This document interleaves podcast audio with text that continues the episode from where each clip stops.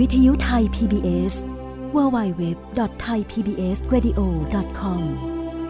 คุณกำลังรับฟังรายการ Inside อาเซียน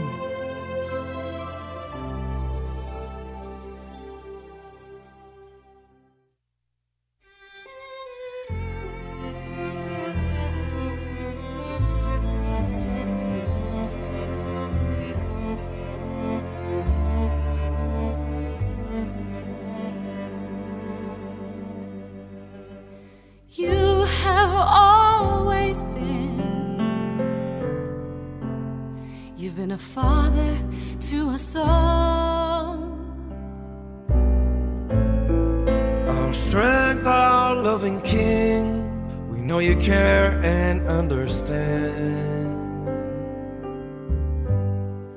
You catch us when we fall. Always quick to lend a hand. As your children, we rejoice to a wise and loving voice.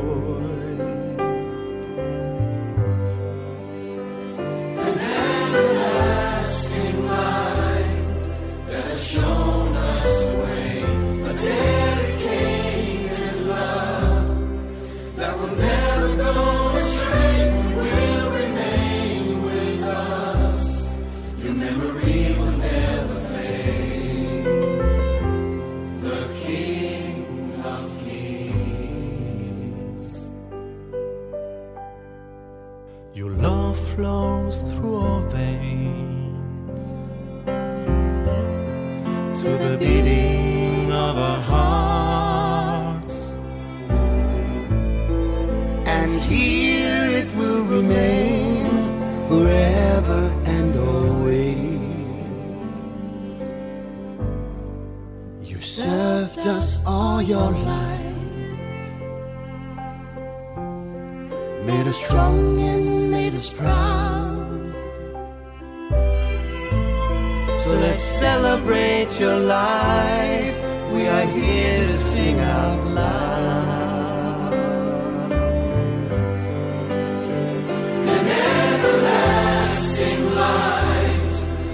show.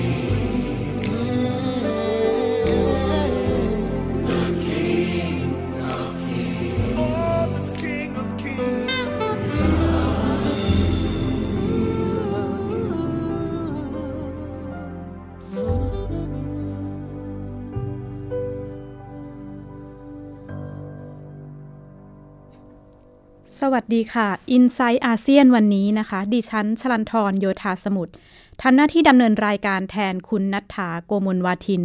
ในวันพฤหัสบดีที่ 19 ตุลาคมนี้ค่ะ เริ่มต้นรายการกันด้วยบทเพลง and everlasting light ที่ศิลปินนานาชาติร่วมประพันธ์และขับร้อง ถวายแด่พระบาทสมเด็จพระปรมินทรมหาภูมิพลอดุลยเดชตลอดระยะเวลาที่พระองค์ทรงครองสิริราชสมบัติ ทรงริเริ่มโครงการต่างๆ เพื่อยกระดับความเป็นอยู่ของพระสงฆ์นิกร พระราชกรณียกิจเหล่านี้เป็นสิ่งสำคัญที่ทำให้ไม่เพียงแต่ประชาชนชาวไทยรักเคารพและเทิดทูนพระองค์ท่าน นานาชาติเองต่างก็ยอมรับพระองค์ในฐานะ พระมหากษัตริย์ผู้พัฒนา และเมื่อพระองค์เสด็จสวรรคตจึงไม่น่าแปลกใจที่ประมุข ผู้นำและองค์กรระหว่างประเทศต่างส่งพระราชสาร และสารแสดงความอาลัย และยกย่องพระเกียรติของพระองค์ค่ะ ติดตามรายงานจากคุณจิรชาตาเอี่ยมรัศมี I now request the General Assembly to uh, uh, rise and observe a minute of silence in memory of the late King. 26 กันยายน 2560 ในช่วงเวลาเกือบครบรอบหนึ่งปีการสวรรคตของพระบาทสมเด็จพระปรมินทรมหาภูมิพลอดุลยเดชองค์การการศึกษาวิทยาศาสตร์และวัฒนธรรมแห่งสหประชาชาติ หรือยูเนสโก จัดประชุมวาระพิเศษ เพื่อกล่าวถวายราชสดุดี และถวายราชสักการะ แด่พระบาทสมเด็จพระปรมินทรมหาภูมิพลอดุลยเดช เพื่อเป็นการถวายพระเกียรติในการประชุมนานาชาติ ว่าด้วยสันติภาพ International Peace Conference 2017 ณ องค์การยูเนสโกกรุงปารีส ประเทศฝรั่งเศสนางอิรินาโบโกวาผู้อำนวยการใหญ่องค์การยูเนสโก ขึ้นกล่าวสดุดีในหลวงรัชกาลที่ 9 ว่า ทรงวางรากฐานของการพัฒนามาตลอดพระชนชีพ โดยมีหลักปฏิบัติที่เน้นประชาชนเป็นสำคัญ ทรงนำเอาวิสัยทัศน์อันกว้างไกลมาปฏิบัติให้เกิดผลได้จริง แนวความคิดเรื่องเศรษฐกิจพอเพียง ถือว่าเป็นวิสัยทัศน์อันกว้างไกลของในหลวงรัชกาลที่ 9 และผลของการนำไปปฏิบัติ ส่งผลให้เกิดความเปลี่ยนแปลงทางเศรษฐกิจและสังคม ไม่ใช่แค่ในประเทศไทยเท่านั้น หากแต่ส่งผลในเชิงบวกไปทั่วโลกนี่เป็นเพียงส่วนหนึ่งของคำถวายราชสดุดี และถวายพระเกียรติแก่ในหลวงรัชกาลที่ 9 ย้อนกลับไปเมื่อปีที่แล้ว หลังประกาศข่าวการสวรรคตของพระบาทสมเด็จพระปรมินทรมหาภูมิพลอดุลยเดชประมุขทั่วโลกต่างถวายความอาลัย สมเด็จพระจักรพรรดิอากิฮิโตะและสมเด็จพระจักรพรรดินีมิชิโกะแห่งราชวงศ์ญี่ปุ่น ทรงประกาศไว้ทุกแสดงความอาลัยเป็นเวลาสามวันและทรงส่งพระราชสารแสดงความเสียพระราชหฤทัยของทั้งสองพระองค์ ถึงสมเด็จพระนางเจ้าสิริกิติ์พระบรมราชินีนาถ เช่นเดียวกับสมเด็จพระราชาธิบดีแห่งบรูไน และสมเด็จพระราชาธิบดีแห่งราชอาณาจักรภูตานที่ทรงเชิดชูความเสียสละ และความเป็นผู้นำของพระองค์ซึ่งเป็นที่ยกย่องไปทั่วโลก สมเด็จพระราชินีนาถเอลิซาเบธที่สองแห่งราชวงศ์อังกฤษทรงส่งพระราชสารแสดงความเสียพระราชหฤทัยเป็นการส่วนพระองค์ ถึงสมเด็จพระนางเจ้าพระบรมราชินีนาถและสมเด็จพระเจ้าอยู่หัวรัชกาลที่ 10 ขณะที่ราชวงศ์ยุโรปไม่ว่าจะเป็นราชวงศ์เดนมาร์ก นอร์เวย์ สวีเดน เนเธอร์แลนด์ สเปน และเบลเยียม ต่างส่งพระราชสารแสดงความเสียพระราชหฤทัยถึงราชวงศ์จักรีเช่นเดียวกับผู้นำประเทศเพื่อนบ้าน ทั้งประธานาธิบดีอินโดนีเซีย ฟิลิปปินส์ นายกรัฐมนตรีมาเลเซียและสิงคโปร์ที่ต่างแสดงความยกย่อง ทั้งยังสดุดีพระองค์ ในฐานะกษัตริย์นักพัฒนาที่ส่งผลให้เกิดความเจริญก้าวหน้าทั้งในไทยและในภูมิภาคขณะที่ผู้นำโลกอย่างนายบารักโอบามา ประธานาธิบดีสหรัฐอเมริกาณขณะนั้นส่งสารแสดงความอาลัย และสดุดีในหลวงรัชกาลที่ 9 ในฐานะที่พระองค์ทรงเป็นแบบอย่างในการพัฒนาประเทศอย่างไม่หยุดยัง้ง เช่นเดียวกับประธานาธิบดีวลาดิมีปูตินแห่งรัสเซียที่ยกย่องพระองค์ ว่าทรงเป็นที่รักของปวงชน ทั้งในและต่างประเทศอย่างแท้จริง นางเทเรซาเมยนายกรัฐมนตรีอังกฤษ เชิดชูพระองค์ ในฐานะพระผู้ทรงนำพาราชอาณาจักรไทย ด้วยศักดิ์ศรีด้วยความทุ่มเท และด้วยสายพระเนตรอันยาวไกลตลอดพระชนชีพ ขณะที่ประธานาธิบดีสีจิ้นผิงของจีน สดุดีพระองค์ ว่านอกจากจะทรงทุ่มเทพระวรากาย เพื่อพัฒนาประเทศไทยแล้ว ยังทรงมีบทบาทสำคัญในการสารสัมพันธ์อันดียิ่ง ระหว่างไทยและจีนนายบันคิมุลเลขาธิการใหญ่สหประชาชาติ ยกย่องพระองค์ ในฐานะกษัตริย์ ผู้ทรงหลอมรวมประเทศให้เป็นหนึ่ง และทรงเป็นที่เคารพนับถือของนานาประเทศ 28 ตุลาคม 2559 ภาพที่หาได้ยากเกิดขึ้นอีกครั้ง เมื่อองค์การสหประชาชาติ จัดการประชุมวาระพิเศษ เพื่อถวายราชสดุดี และแสดงความอาลัยแด่พระบาทสมเด็จพระปรมินทรมหาภูมิพลอดุลยเดชแม้การยืนสงบนิ่งเพื่อถวายความอาลัย จะเป็นภาพที่เห็นได้เจนตา แต่ถ้อยถวายราชสดุดีของตัวแทนคณะทูตานุทูต แห่งสหประชาชาติ ยังคงก้องอยู่ในความทรงจำและเป็นเสมือนน้ำที่หล่อเลี้ยงหัวใจ ว่าพระมหากษัตริย์ ผู้เป็นที่รักของชาวไทย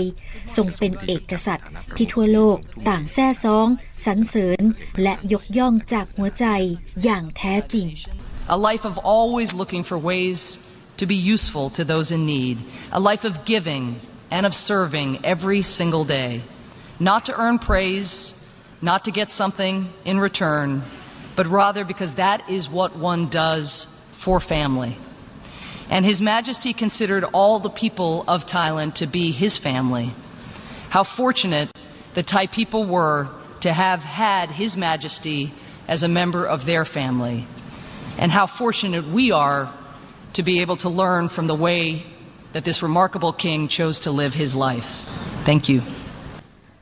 พระราชกรณียกิจของพระบาทสมเด็จพระปรมินทรมหาภูมิพลอดุลยเดชในภูมิภาคเอเชียตะวันออกเฉียงใต้ ก็เป็นอีกหนึ่งภารกิจที่สำคัญนะคะ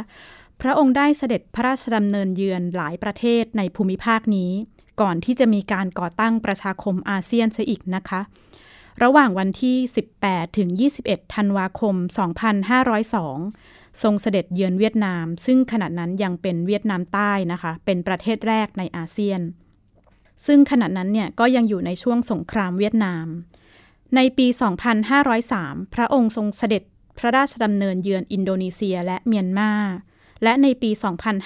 2505 ทรงเสด็จพระราชดำเนินเยือนสหพันธรัฐมาลายา หรือมาเลเซียในปัจจุบันนะคะ ในยุคที่ได้รับเอกราชจากสหราชอาณาจักรแล้ว และเมื่อปี 2506 ทรงเสด็จเยือนฟิลิปปินส์หลังจากนั้นทรงเว้นจากการเสด็จเยือนต่างประเทศไปพักใหญ่ เนื่องจากทรงเห็นว่า พระราชภารกิจในประเทศมีมาก จึงทรงพระกรุณาโปรดเกล้าโปรดกระหม่อม ให้พระราชโอรสหรือพระราชธิดา เสด็จพระราชดำเนินแทนพระองค์ จนกระทั่งในปี 2537 ที่พระองค์เสด็จพระราชดำเนินเยือนประเทศลาว ในช่วงที่ ลัทธิคอมมิวนิสต์แผ่ขยายมานะคะ สมาคมประชาชาติเอเชียตะวันออกเฉียงใต้ ได้ก่อตั้งขึ้นเมื่อปี 2510 ณ ขณะนั้นผู้สื่อข่าว BBC กราบบังคมทูลถามว่า พระราชกรณียกิจเพื่อความอยู่ดีกินดีของพระสกนิกร เป็นไปเพื่อต่อสู้กับคอมมิวนิสต์ใช่หรือไม่ พระองค์ทรงรับสั่งตอบกลับไปว่า เราไม่ได้ต่อสู้กับประชาชน แต่เราเอาชนะความอดอยากและความหิวโหย หากประชาชนไทยมีชีวิตที่ดีขึ้น คนไทยทุกกลุ่ม รวมถึงกลุ่มที่คุณเรียกว่าคอมมิวนิสต์ก็จะมีชีวิตที่ดีขึ้นและมีความสุขเช่นกัน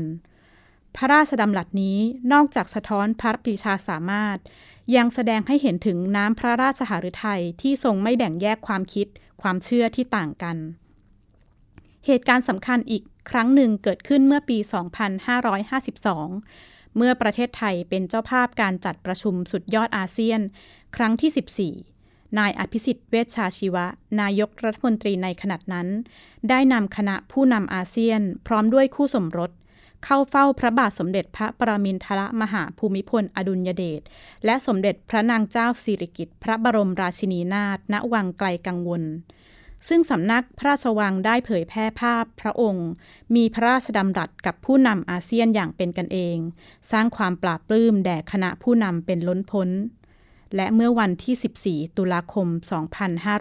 2509 ผู้นำประเทศสมาชิกอาเซียน ร่วมกันส่งสารแสดงความเสียใจต่อการสวรรคตของพระบาทสมเด็จพระปรมินทรมหาภูมิพลอดุลยเดช โดยนอกจากแสดงความเสียใจต่อพระบรมวงศานุวงศ์และประชาชนชาวไทยแล้วสารดังกล่าวยังได้ยกย่องพระองค์ว่า เป็นผู้มีบทบาทสำคัญในการสร้างสันติภาพในภูมิภาคและในโลก ซึ่งจะเป็นที่จดจำตลอดไปค่ะ ไปต่อกันเรื่องหลังจากที่สถานการณ์ความรุนแรงในเมืองมาราวี ทางตอนใต้ของเกาะมินดาเนา ยืดเยื้อมาตั้งแต่เดือนพฤษภาคม ล่าสุด รัฐบาลฟิลิปปินส์ได้ออกมาแถลงประกาศชัยชนะเหนือกลุ่มติดอาวุธ ติดตามได้จากรายงานของคุณอุรชัยสอนแก้วค่ะ เกือบ 3 เดือนที่สนามเด็กเล่นในเมืองมาราวี แปรเปลี่ยนเป็นสนามรบ แม้ไม่สามารถทำตามที่ลั่นวาจา จะยุติสงครามในหนึ่งสัปดาห์ แต่ท้ายที่สุดประธานาธิบดีฟิลิปปินส์ประกาศเป็นทางการ สงครามปราบกลุ่มติดอาวุธในเมืองมาราวี ยุติด้วยชัยชนะของกองทัพ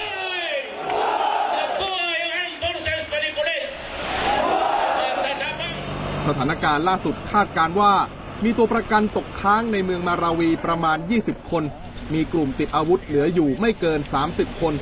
ในจำนวนนั้นมีนักรบต่างชาติประมาณ 8 คน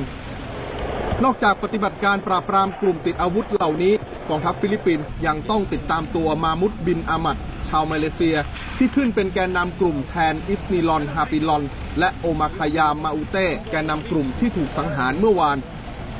เชื่อกันว่านายอิสนิลอนฮาปิลอน คือผู้นำกลุ่ม IS ในเอเชียตะวันออกเฉียงใต้ ถูกสหรัฐอเมริกาตั้งรางวัลนำจับ 5 ล้านดอลลาร์สหรัฐ หรือประมาณ 175 ล้านบาท เพราะถูกกล่าวหาว่าเกี่ยวข้องกับการลักพาตัวสังหารชาวอเมริกันหลายคน รัฐบาลฟิลิปปินส์ตั้งรางวัลนำจับเพิ่มอีก 10 ล้านเปโซ หรือประมาณ 6 ล้าน8แสนบาท กลุ่มติดอาวุธที่ถูกปราบปรามครั้งนี้คือกลุ่มมาอุเต้เข้ายึดพื้นที่เมืองมาราวีเมื่อเดือนพฤษภาคม ส่งสัญญาณสวามิภักดิ์ต่อ IS ในตะวันออกกลาง ยึดเมืองมาราวีบนเกาะมินดาเนาทั้งโรงพยาบาล มหาวิทยาลัย จุดไฟเผาโบสถ์ชักธงสัญลักษณ์ IS และเป็นกลุ่มแรกในภูมิภาคเอเชียตะวันออกเฉียงใต้ ที่พยายามใช้วิธีปล้นเรือนจำปล่อยนักโทษ เหมือนที่ IS เคยทำ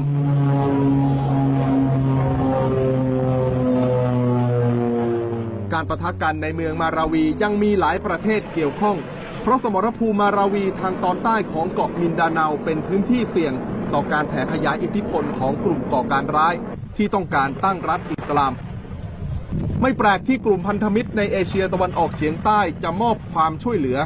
สิงคโปร์และอินโดนีเซีย คุมเข้มช่องแคบมาลากาและทะเลซูลู ปิดกั้นการแผ่อิทธิพล โยกย้ายกำลังพลและทรัพยากรของกลุ่มก่อการร้าย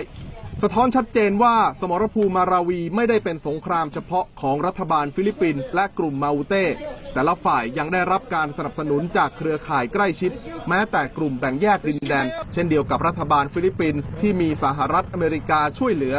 ตามสนธิสัญญาทางทหารที่ทั้งสองประเทศเคยลงนามร่วมกันตั้งแต่ 50 ปีที่แล้ว อุรชัยสอนแก้วไทย PBS รายงาน เมื่อวันที่ 7 ตุลาคมที่ผ่านมานะคะ ธนาคารโลกหรือ World Bank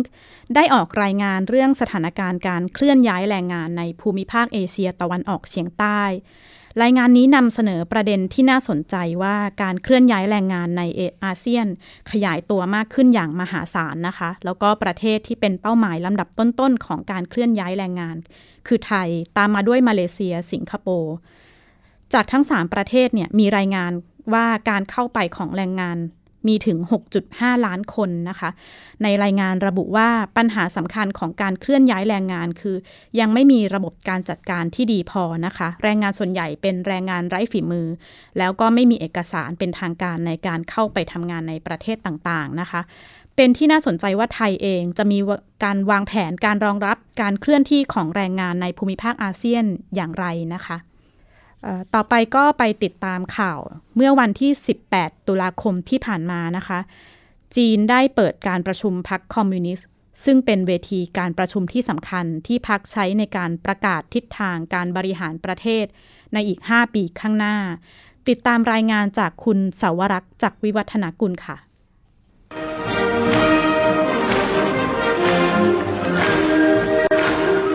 ผู้แทนพรรคคอมมิวนิสต์จีนมากกว่า 2,000 คนจากทั่วประเทศ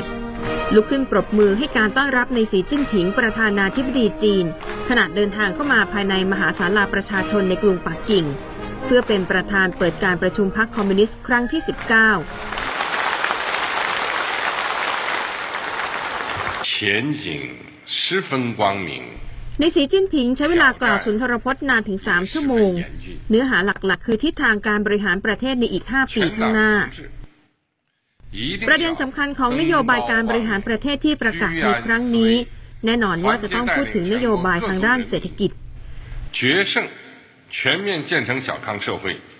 ในสีจิ้นผิงประกาศว่าจีนจะปรับเปลี่ยนตัวเองให้เป็นสังคมนิยมสมัยใหม่ หรือ Socialist Modernization ภายในปี 2050 หรืออีก 33 ปีข้างหน้า โดยจะทำให้จีนเป็นประเทศที่ร่ำรวยและงดงาม ด้วยการปฏิรูปสิ่งแวดล้อมไปพร้อม ๆ กับการปฏิรูปเศรษฐกิจประเด็นต่อมาคือการประกาศว่ารัฐบาลจีนต่อต้านความพยายามที่จะแยกตัวเองของกลุ่มชาติพันธุ์ต่าง ๆ ไม่ว่าจะเป็นชาวซินเจียง ชาวทิเบต หรือแม้กระทั่งชาวฮ่องกง นอกจากนี้ยังพูดปรามไปถึงไต้หวันภายใต้การนำของนางสาวไช่อิงเหวินประธานาธิบดีคนปัจจุบัน โดยเรียกไต้หวันว่าเป็นรัฐขบฏ และขู่ว่ารัฐบาลจีนจะปราบปรามความพยายามแยกตัวเป็นเอกราชของไต้หวัน ไม่ว่าจะเป็นในรูปแบบใดก็ตามส่วนประเด็นเรื่องเศรษฐกิจในสีจิ้นผิงระบุว่า จีนจะไม่ปิดประตูสู่โลกภายนอก และจะลดอุปสรรคของนักลงทุนต่างชาติ รวมถึงจะปกป้องสิทธิและผลประโยชน์ของนักลงทุนต่างชาติด้วย แต่ว่าคำสัญญาในข้อนี้ยังน่าสงสัย ว่ารัฐบาลจีนจะทำได้จริงหรือไม่ เนื่องจากที่ผ่านมารัฐบาลจีนได้สร้างกฎกติกาหลายอย่างที่สร้างความลำบากให้กับบริษัทต่างชาติ โดยเฉพาะจากสหรัฐอเมริกาและยุโรปยกตัวอย่างเช่น การที่จีนบังคับให้บริษัทเหล่านี้ต้องแบ่งปันเทคโนโลยีให้กับบริษัทของจีน ซึ่งจะก้าวขึ้นมาเป็นคู่แข่งในอนาคต นอกจากการประกาศนโยบายบริหารประเทศแล้ว สิ่งที่น่าจับตาในการประชุมพรรคคอมมิวนิสต์ครั้งนี้ คือการแต่งตั้งกรรมการกรมการเมืองหรือโปลิตบูโร ซึ่งถือเป็นคณะทำงานที่มีบทบาทสูงสุดของจีน แน่นอนว่าในสีจิ้นผิงประธานาธิบดีและในหลี่เคิดเฉียงนายกรัฐมนตรี จะได้อยู่เป็นกรรมการต่อไปและจะเลือกใหม่อีก 5 คน ที่ต้องลาออกเพราะอายุเกิน 68 ปี แต่มีแนวโน้มสูงว่าในสีจิ้นผิง อาจจะขอให้นายหวังชีซาน หัวหน้าโครงการปราบปรามการทุจริต ซึ่งอายุ 69 ปีให้อยู่ในตำแหน่งต่อไป ส่วนการวางตัวว่าที่ผู้นำชุดใหม่ ดูแล้วในการประชุมครั้งนี้ไม่น่าจะมีการประกาศอย่างชัดเจนเนื่องจากตอนนี้คนรุ่นใหม่ที่มีความสามารถมีศักยภาพโดดเด่นมีเพียงไม่กี่คน และดูแล้วก็ยังไม่มีใครที่จะท่าบรัศมีของสีจิ้นผิงได้ในอีก 5 ปีนับจากนี้ ดังนั้นจึงมีความเป็นไปได้ว่าสีจิ้นผิง อาจจะรับตำแหน่งประธานาธิบดีต่อเป็นสมัยที่ 3 ซึ่งเป็นสิ่งที่ไม่เคยเกิดขึ้นมาก่อนในประวัติศาสตร์ยุคใหม่ของจีน ทั้งจากสถานการณ์การเคลื่อนไหวเคลื่อนย้ายแรงงานในภูมิภาคอาเซียนนะคะ แล้วก็ท่าทีของยักษ์ใหญ่ในภูมิภาคเอเชียอย่างจีน คงเป็นเรื่องที่ เราต้องติดตามกันต่อไปในฐานะสมาชิกของประชาคมอาเซียนนะคะ ทั้งหมดนี้คือ i n s i ซต์อาเซียนวันนี้ ดิฉันชลันทรโยธาสมุทรขอลาคุณผู้ฟังไปด้วยบทเพลงปาจอปา หรือพ่อของแผ่นดิน โดยดีปูนุศิลปินชาวปากากยอ พบกันใหม่เพื่อหัสบดีหน้ากับ i n s i ซต์อาเซียน สวัสดีค่ะ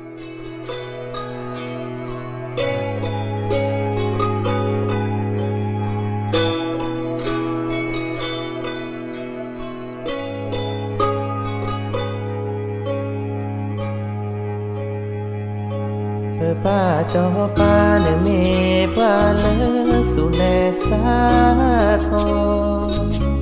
pe pa cho pa ne me pa le su ne sa le ne e po li ko di ko ga ne ma ta se ma pe tho ke pa ta o mu ke che ko to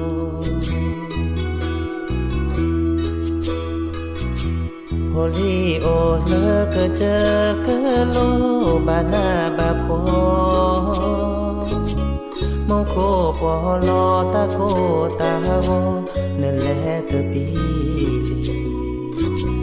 เนื้อแหละโอออตื้อละฮีพอมาเจอก็มีเมื่อเตอนี้อีขอดูทองเลอทอเปทอง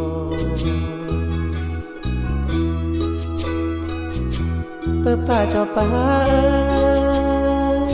เปิดเสนอบานาเปิดป่าเจ้าป่าเอ้ยเปิดเสยสานาเปิดป่าเจ้าป่าเอ้ยดูโพนเฮปาให้เชื่อเกนาให้ดีแลให้เกตลอบา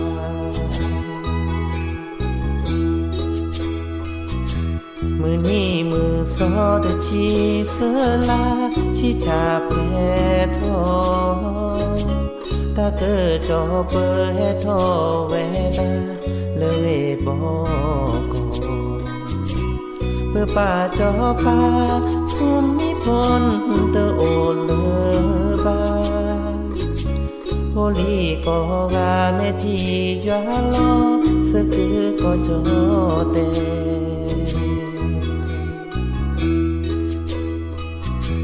ลอสกือก็จอเตเพื่อป่าจอป่าเออเกเกเกเกมือมือเพื่อป่าเจอป่าเออเกมือมือเกเกเกเพื่อป่าเจอป่าเออเกเลโมโคบอมือเพื่อป่าเจอป่าเออเกมือมือเละโมโคบอมือ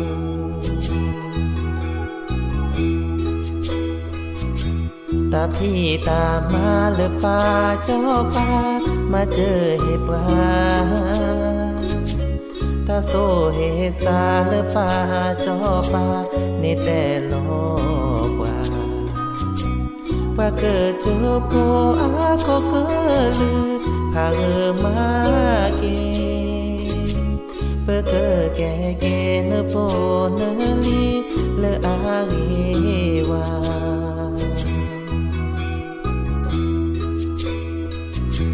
เปิดป่าเจ้าป่าเออเปิดเสนอบานาเปิดป่าเจ้าป่าเออเปิดเสยืสานาเปิดป่าเจ้าป่าเออดูโพนเฮปาเฮเชอเกนาเฮดีแลเฮเกตันลอปา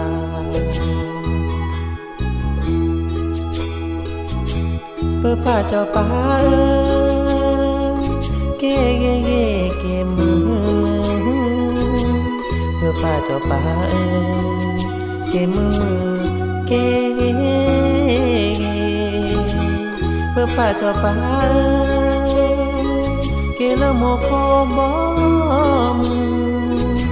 เพื่อป่าเจ้าป่าเออเก๋มือมือละโมโคบอมื